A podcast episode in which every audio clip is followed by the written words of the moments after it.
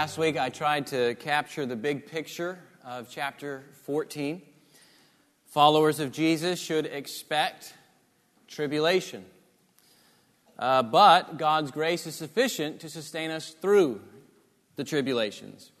Uh, today, I'm going to focus on Paul confronting the idolatry here in Lystra and explain uh, various ways his, his message instructs us. Uh, for example, uh, what might Paul's message mean for you and I enjoying God's good creation around us? Uh, how might it shape our interaction with unbelievers who have no prior biblical knowledge, no biblical framework, no Genesis 1 in their minds? How does Paul, confronting idolatry, compel us to do likewise? How can we expect the world to respond when we do confront idolatry? Paul's message will, will help us answer these questions. But first, uh, let's study the account in Lystra, beginning in verse 8. It says, Now at Lystra there was a man sitting who could not use his feet. He was crippled from birth and had never walked. He listened to Paul speaking.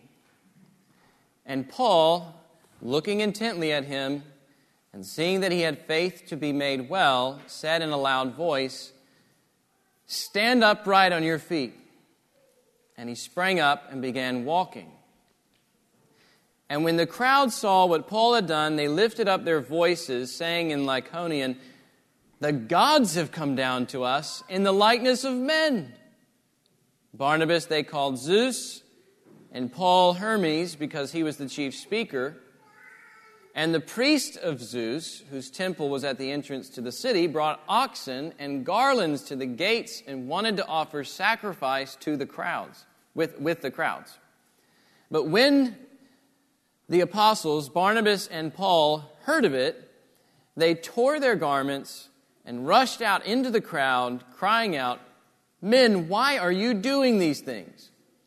We also are men of like nature with you, and we bring you good news that you should turn from these things to a living God who made the heaven and the earth and the sea and all that is in them in past generations, he allowed all the nations to walk in their own ways, yet he did not leave himself without witness, for he did good by giving you rains from heaven and fruitful seasons, satisfying your hearts with food and gladness.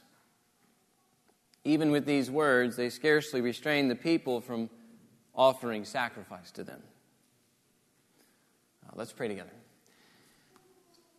Father, uh, we thank you for your goodness in the created order. We thank you for bearing witness to yourself. Um,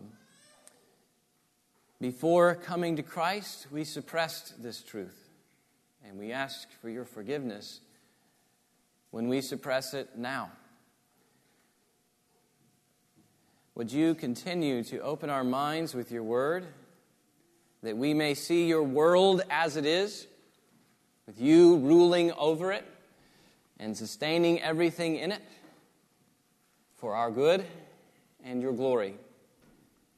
And that you would enable us and equip us to speak the word without fear and in ways that are effective to those around us and which will lead to their salvation and our joy. In Jesus' name we pray. Amen. Okay, so this passage has three parts. We have the miracle, we've got the misunderstanding, and we've got the message. All right? Miracle, misunderstanding, and the message. So we'll spend the bulk of our time on the message, but the other part set the stage. And to begin, we encounter the miracle. There's a man crippled from birth, Never had he walked before. And God gives him the faith to be made well, and somehow, by God's doing, Paul discerns this and says, Stand upright on your feet. Now, that's an incredible thing to say. Do what you cannot do. That's the way God works. He commands us to do what we can't do. And then He gives grace to do it. We get the grace. He gets the glory. Stand upright on your feet, He says. And the man walks. This miracle is one example among a number of signs and wonders that, that happen throughout the book of Acts. And if we recall, uh, these signs and wonders uh, were for something very particular. They reveal that Jesus is alive, that his ministry was continuing through the church. It hadn't stopped with his resurrection, but now he's reigning from heaven, working in his church. These things, it's continuing through the church. Uh, and moreover, the miracles authenticated the disciples' message. So they gave concrete expression to their message. They, they preached the kingdom of God, breaking into the world, healing this broken world. And here we see a broken man gets up and walks. So the point was to provide a platform to announce God's kingdom entering the world to heal all that sin has broken. But here's the thing miracles have their place.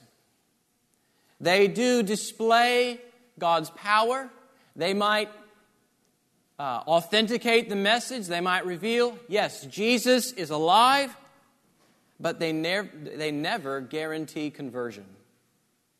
They never guarantee conversion. You get mixed responses throughout the book of Acts. Mixed responses in Jesus' ministry and the same in Acts. Sometimes people believe, on other occasions, people totally miss the point. And that's what happens here we encounter a serious misunderstanding. A misunderstanding. It's, it's not that the crowds missed the miracle, they got it, but they just misunderstand who's behind it. And they misunderstand because of their polytheistic worldview. So we, we went over some of this last week that your worldview is kind of your all encompassing uh, perspective on everything that matters, right? It represents your most fundamental assumptions and your heart commitments and your and your uh, the fundamental beliefs systems that you have and, and the things you value. The folks in Lystra are polytheists. They believe in many gods. Two are named here Zeus and Hermes. Zeus was lord of sky and rain, and for them, Zeus controlled natural phenomena on earth. Hermes was son of Zeus, and stories were told of these gods sometimes appearing on earth and disguising themselves as men.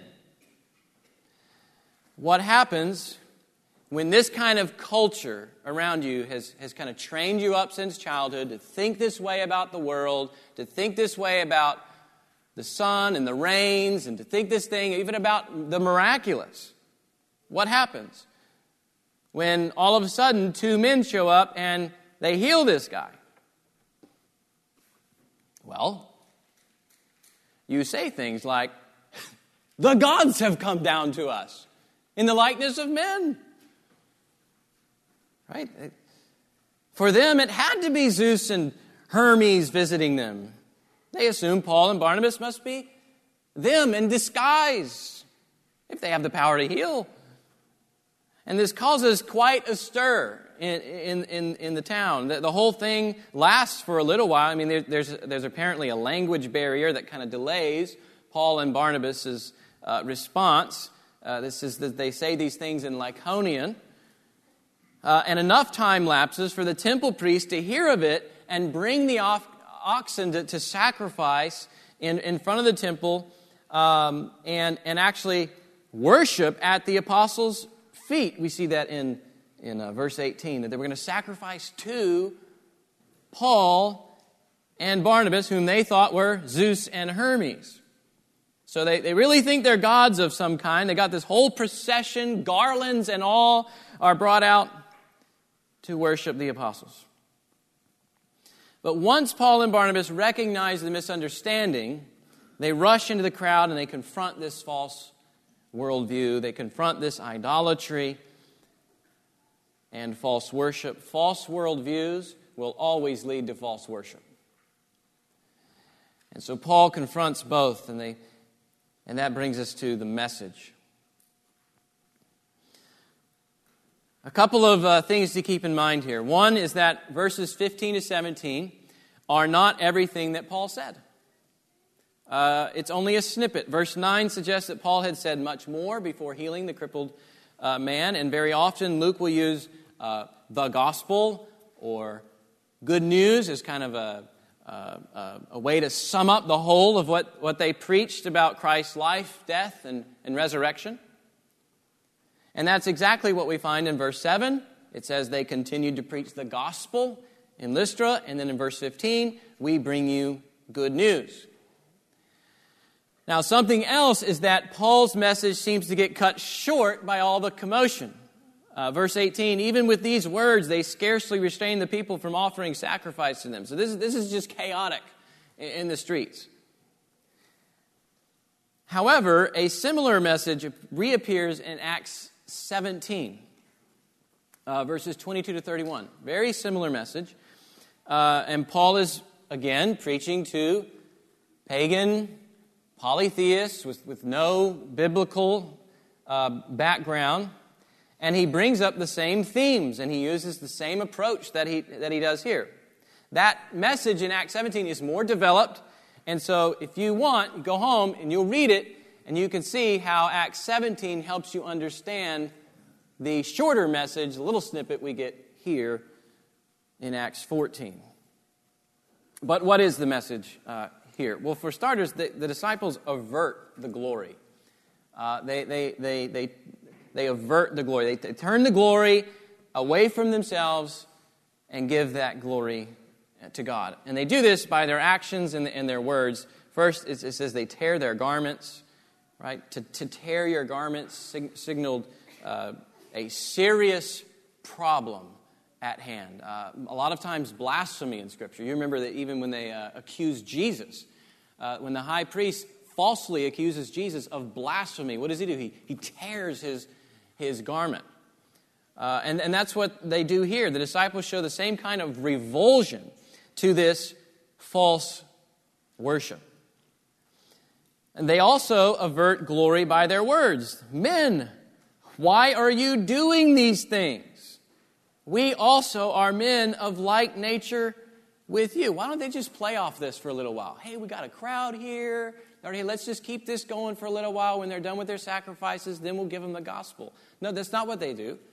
They, told, they rush out in the crowd and they stop this. Why are you doing these things? We also are men of like nature with you. Meaning, we're no gods, we have no divine nature, we're only of human nature uh, like you. And this reaction, while you're reading through uh, the book of Acts, uh, stands in direct contrast to King Herod's response in chapter 12 of Acts. Uh, you remember, this is uh, chapter 12, verses 22 and 23. King Herod takes his throne, he gives his oration, and, and the people say, The voice of a God and not of a man. And what does Herod do? I mean, he, he eats it up. He loves it. He does not avert the glory. He didn't give God the glory, and an angel of the Lord strikes him dead for it. We find a very different pattern in the lives of the disciples throughout uh, throughout Acts. When um, Cornelius comes to Peter in Acts 10, right? And he bows down at Peter's feet and worships. And what does Peter say? Get up. I too am a man. And we see the same here with, with Paul and Barnabas. We also are men of like nature with you. So, followers of Jesus avert the glory. It all belongs to God.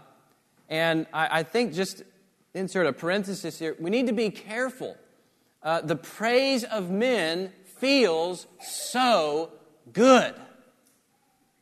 It feels so good to have your back patted and told how great you are. Uh, even when you're doing godly deeds for the Lord, the praise of men feels so good. But to live for this kind of praise is a direct assault on the worship of God. It is a direct assault on the message of the gospel, and we have to be careful. Follow followers of Jesus avert the glory like we see here in the apostles. Next, the disciples announce the gospel. They announce the gospel. So, verse, uh, verse 15, it says, And we bring you good news. Okay? Good news or gospel, you might call Luke's suitcase term. You know what suitcase term is, right? There's a lot packed in it.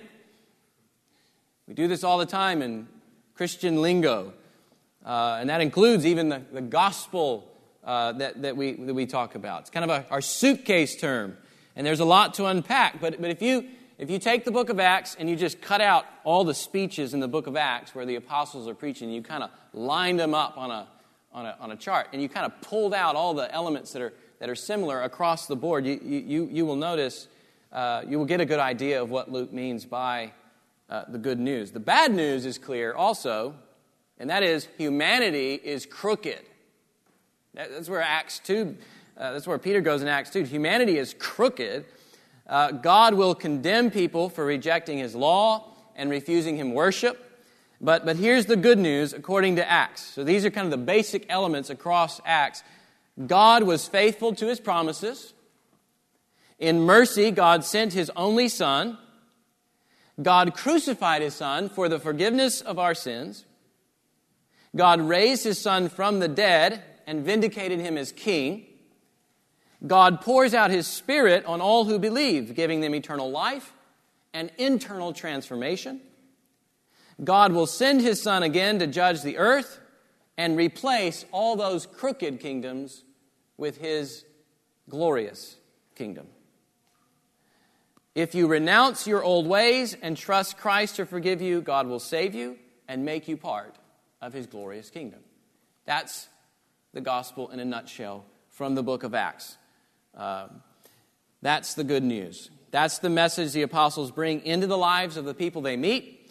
Uh, but notice also, this message has a twofold purpose.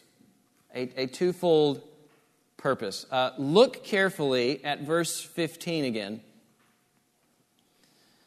He says, We bring you good news, and here's the twofold purpose that you should turn from these vain things to a living God. You get the connection there. Okay, you, you might put, in order that you should turn from these vain things. Mark that in, in your margin there. We bring you good news in order that you should turn from these vain things to a living God. Now, in a polytheistic culture, this is bold. This is bold. Polytheism wasn't just like some private religious practice that you kind of did on the side, it, it, it, it affected everything in life. I mean, it shaped their entire outlook on life, what they valued, how they acted, who they feared. Uh, it, it, they, they thought gods watched over the entrances to their homes. They had gods for the sky and the sun and the trees and the rain gods that stood for certain virtues, gods for families, rulers that acted like gods. It affected court systems and business practices and what you did on the way home from work with the temple prostitute and how you kept favor with others. In chapter 19, we'll even see how it affects their economy. Because everybody's up in a, in a big huff because the silversmith's not going to be making any money if people believe in Jesus and start worshiping him. Nobody's going to be buying his idols anymore. This can't be. Nobody's going to come to the temple. So then enters Paul, who says, Hey, all of that? Yeah, all that's vain, guys. Basically, you've devoted your lives to nothingness. Your whole society revolves around stuff you made up and has no life at all. So he exposes their false worldview, their false worship, their vanity, but not without also pointing them to the true and living God. What's this living God like? Uh, well, to begin, he says he created the universe. He created the universe. End of, verse 15. He made the heaven and the earth and the sea and all that is in them. Okay, you got a people here, they don't know Genesis 1. And Paul is starting to build a biblical framework for understanding the world around him by talking about Genesis 1. And you see this come up many times throughout the Old Testament this phrase of God making uh, the heaven and the earth and the sea and all that is in them. In other words, there's no such thing as a God for this, and a God for that, and a God for the wind, and a God for the sea, and a God for you, and a God for me. No one, I mean, no, there is only one God who made everything and everyone. All other quote unquote gods, gods that we create in our minds, are false gods. They are not gods at all. So these people don't have this, this kind of framework. And, and so Paul is building it into them. They've looked at the created order and they've drawn really, really bad conclusions. And Paul corrects it. One God made everything. And he's the living God, the source of all life everywhere. He's the only sustainer of everything. Next, we also the living God also controls the times. He controls the times. He creates the universe, he controls the times. Verse 16. In past generations, he allowed all the nations to walk in their own ways. Now, many of us grew up with a Bible verse that goes like this Your word, O Lord, is a lamp unto my feet and a light to my path. We might call this God's special revelation in Scripture. And that has been our guide, and it keeps us from walking in our own ways.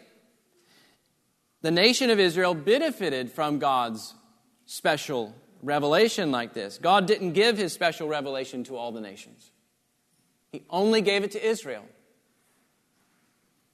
And, and, and, and he chose to give it to Israel and leave the nations in their ignorance for a really long time.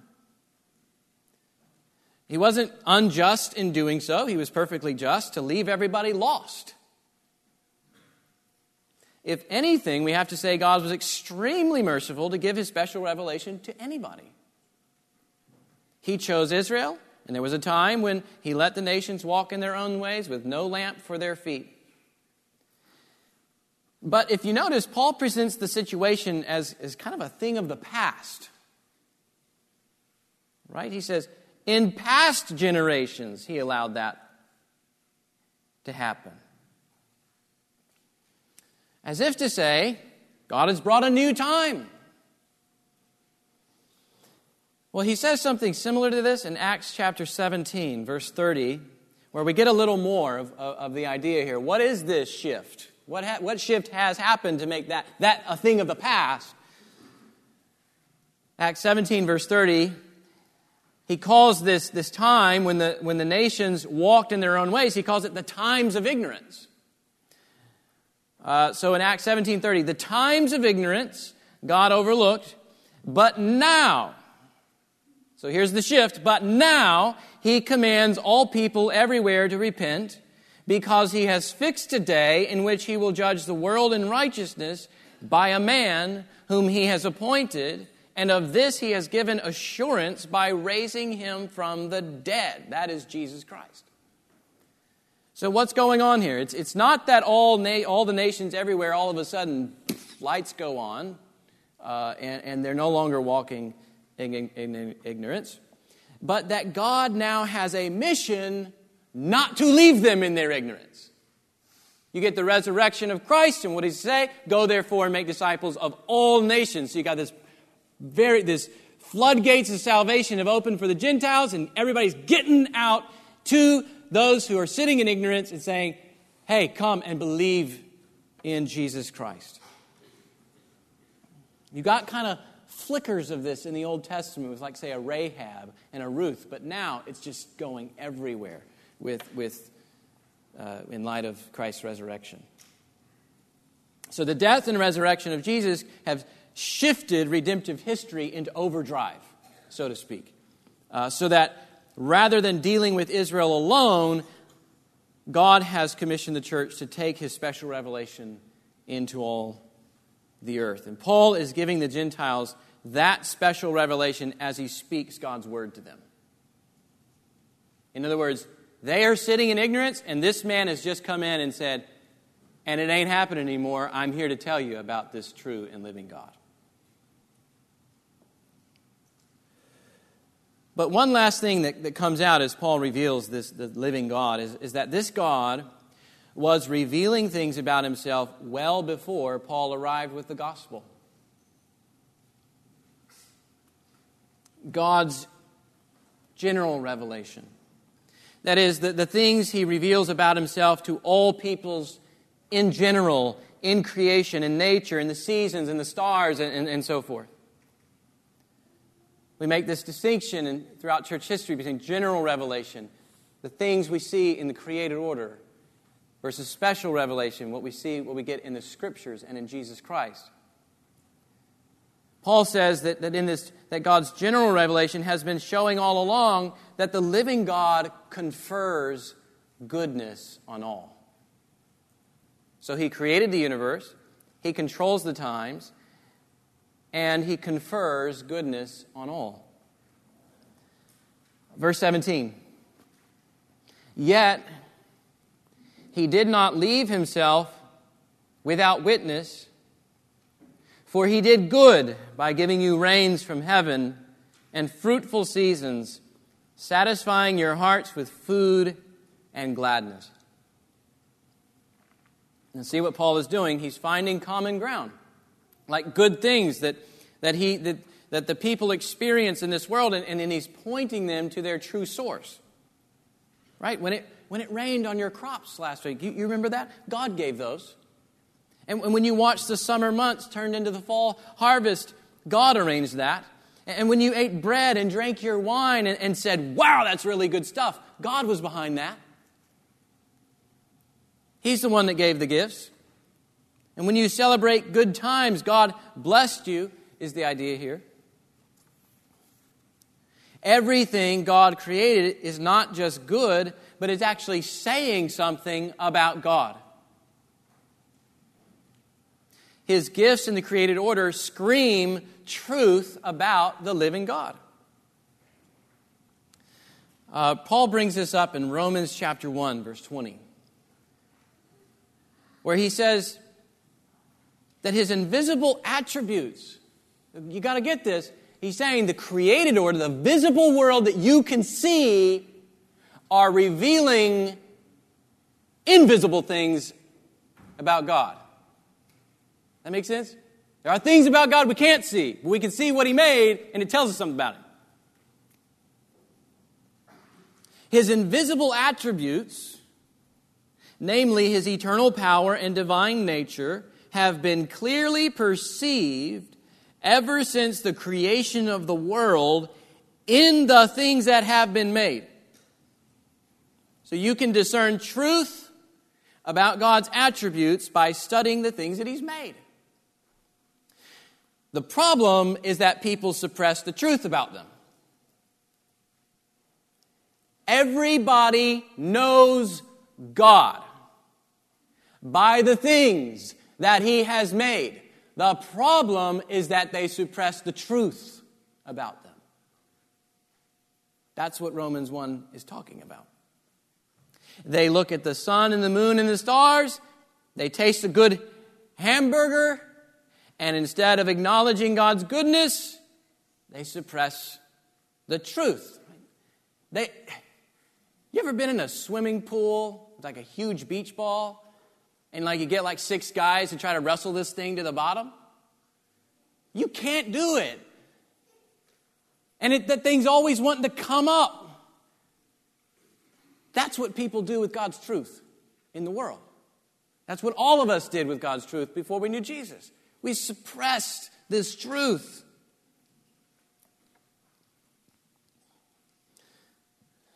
Now, to be clear, I need to say this general revelation can't save anybody. All it can do is condemn you. And that's part of the point uh, why Paul's bringing this up. He didn't leave you without witness. In other words, you're all accountable, and you need this good news I'm preaching to you. Can't save anybody. We need God's special revelation in Scripture and in Christ to know Him in a saving way. But that doesn't mean His creation isn't speaking His goodness. It is. Every day the sun comes up on the just and the unjust. Jesus says in Matthew 5 that that reveals God's mercy. God's mercy.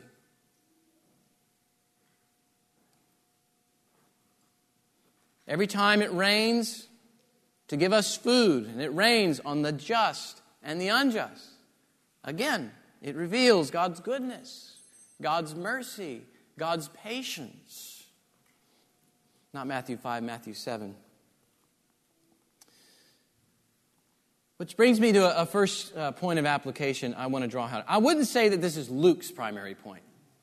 This is uh, one of the things. You get authors like Luke, who's writing this, and you get Luke's message, and within Luke's message, you get Paul's message.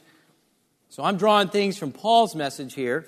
We kind of we covered much of Luke's message last Sunday, but the theology in Paul's message here does teach us to know and enjoy God through the things He has made. Know and enjoy God through the things He has made. That's not to say we know and enjoy God apart from Scripture. Scripture reveals how to interpret God's created order rightly. It's also not to say that God is in the things He made in, in, in, in, in some sort of material and, and spatial sense. We want to avoid that error as well. But God has created a good world for us to enjoy. Uh, 1 Timothy 6:17 says that God richly provides us with everything to enjoy. Full stop. Some of us need to pause more often to enjoy the things God has made. And I mean, really enjoy them. I think some Christians are afraid to enjoy them. I know I was for a long time. I was like fearful, like, I'm not going to fall into idolatry here if I like enjoy this coffee too much. Is it okay to feel really good about this pizza? Yes. God created it for you to enjoy. Some Christians get the impression that spiritual maturity comes by distancing yourself from the things of earth. They might even quote Colossians 3 2 Set your minds on things that are above, not on things that are on the earth. Or they might sing a sweet little song about the things of earth growing strangely dim. But the next verses in Colossians 3 2, they tell us what Paul means by things on earth. Put to death, therefore, what is earthly in you. What are the earthly things he mentions? Sexual immorality, impurity, passion, evil desire covetousness, which is idolatry. In other words, the things on earth there in Colossians 3 2 mean something more like sinful things in context. Yeah, don't set your mind on the things, sin, sinful things.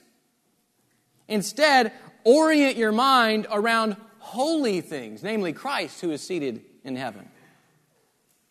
Have a Christ like mindset about the world that He is right now ruling over. Everything, Colossians says, everything was created through Christ and for Christ. Everything. What you ate for breakfast this morning, God created it through Christ and for Christ. So you eat it and celebrate God's goodness to you in Him.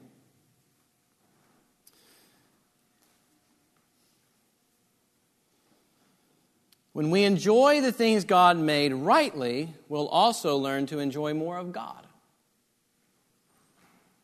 Think of the characteristics that come through with an artist in his painting or a composer in his symphony. In his symphony. When you look at the artist's painting, there are characteristics about the artist that come through their wisdom, their passions, what excites them, beauty.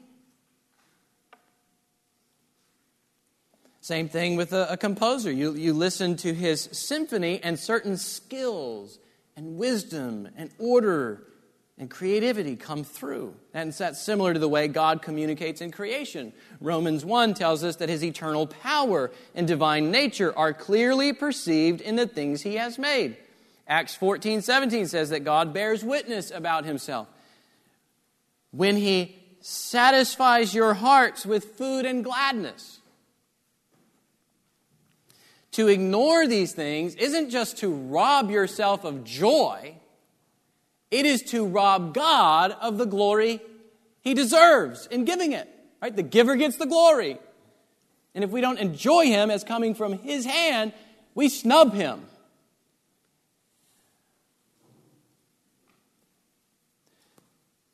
So, knowing God through the things he has made also provides a point of connection with your non Christian friends. Just like they do with, with Paul here, in, in Lystra. I mean, your non Christian friends are looking at the same world that you are. They experience many of the same gifts from the Creator's hand that you do. You know, a well ordered cosmos, air to breathe, friendships, double battered fried chicken, right? A good wine or chocolate. These are platforms, guys. These are platforms to proclaim the greatness and goodness of God. there is common ground there for all of us in terms of natural theology and general revelation and what we all experience in this world.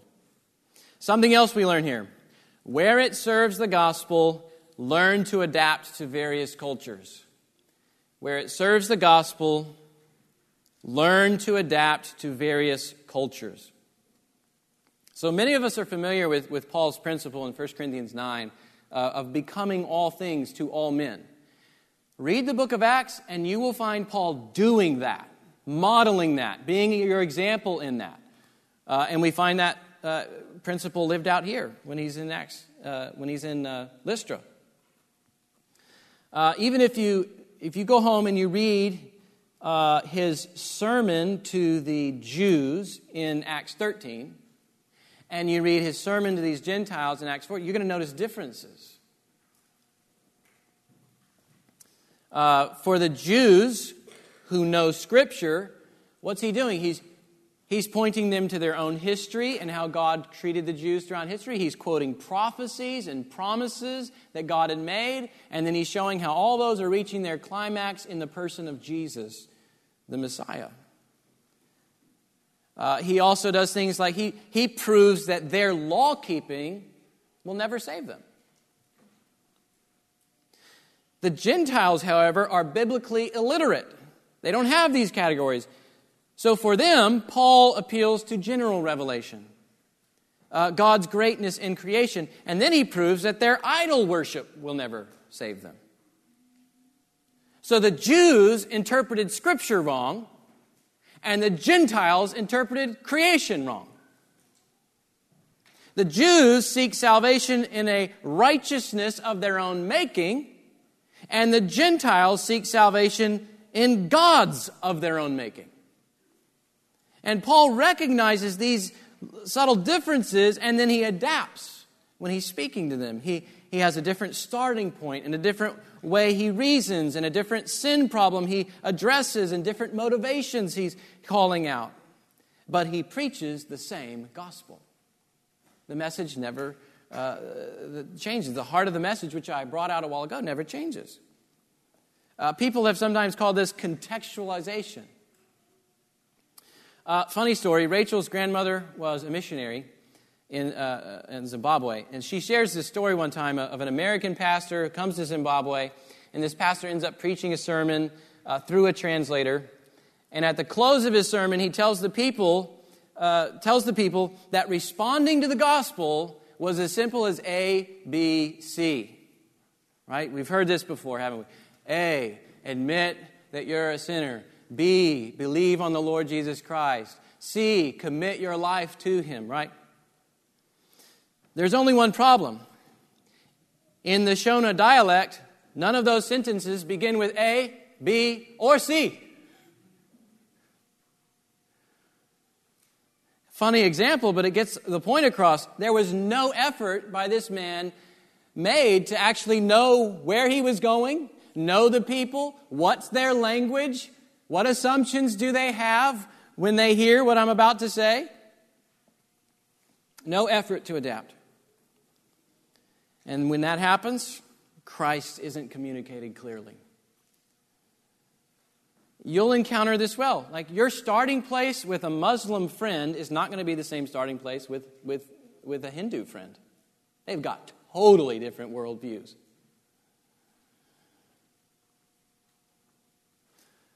Uh, the way you preach Christ on South Las Vegas Trail will differ from the way you preach Christ on the TCU campus.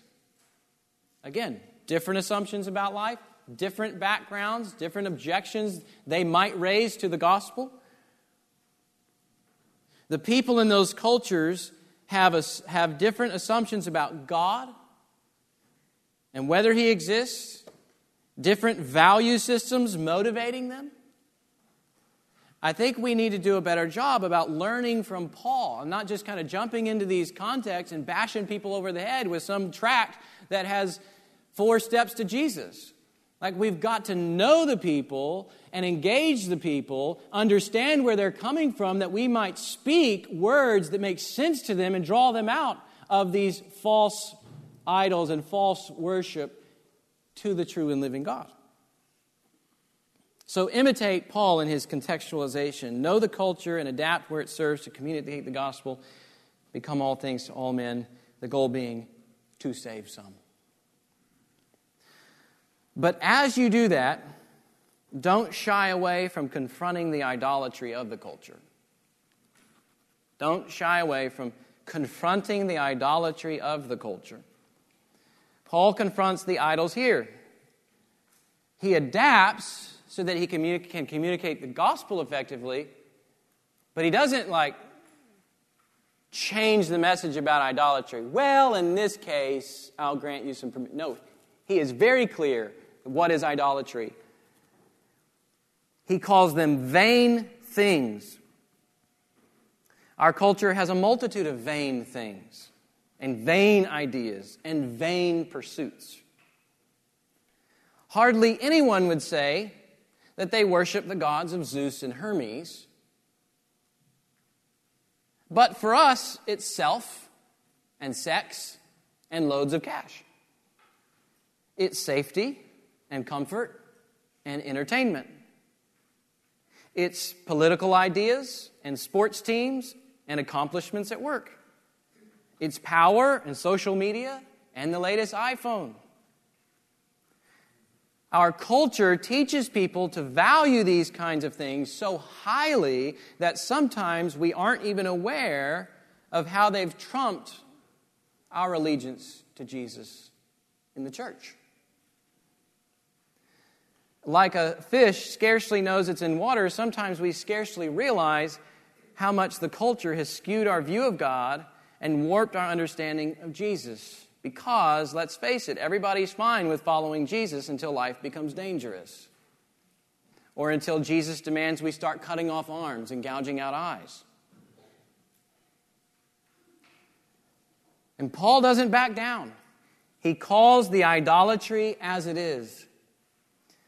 Part of taking the gospel into our culture is exposing the vain things for what they are and then turning people to the true God.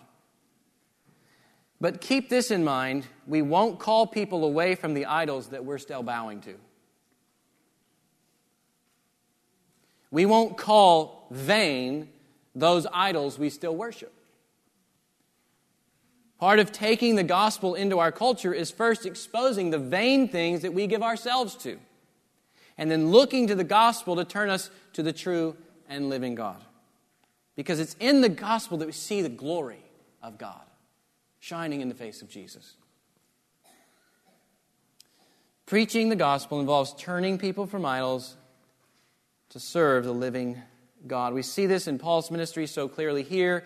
Uh, it happens in 1 Thessalonians chapter 1, verse 5 and 9, uh, where, where he's talking about what happened when the gospel came to them. He says, Our gospel came to you not only in word, but in power and in the Holy Spirit and with full conviction. What happens when the Word of God falls on the people in power, in full conviction, and in the Holy Spirit? You know what happens? This is what happens. You turn to God from idols to serve the living and true God. That's what happens. And so we need to pray that it happens here with us, and we need to pray that that happens in our ministry to others in the world. Finally, don't always expect it to go well when you confront idolatry. Certainly, the Lord will use your preaching to save some. We see that, that He used Paul's preaching to save some. But, but we must also expect persecution when we speak the truth. Expect persecution when we speak the truth. Right? They don't respond very well here. Uh, there's actually a shift. We didn't read it earlier, but there's a shift between verse 18 and verse 19. Even with these words, they scarcely restrained the people from offering sacrifice to them. But Jews came from Antioch and Iconium, and having persuaded the crowds, they stoned Paul and dragged him out of the city. What? Like we went from applause to attack. We're glad you're here. Gods, Zeus and Hermes, kill these guys.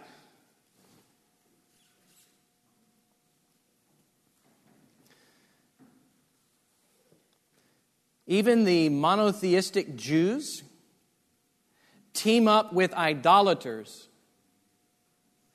to stop the gospel.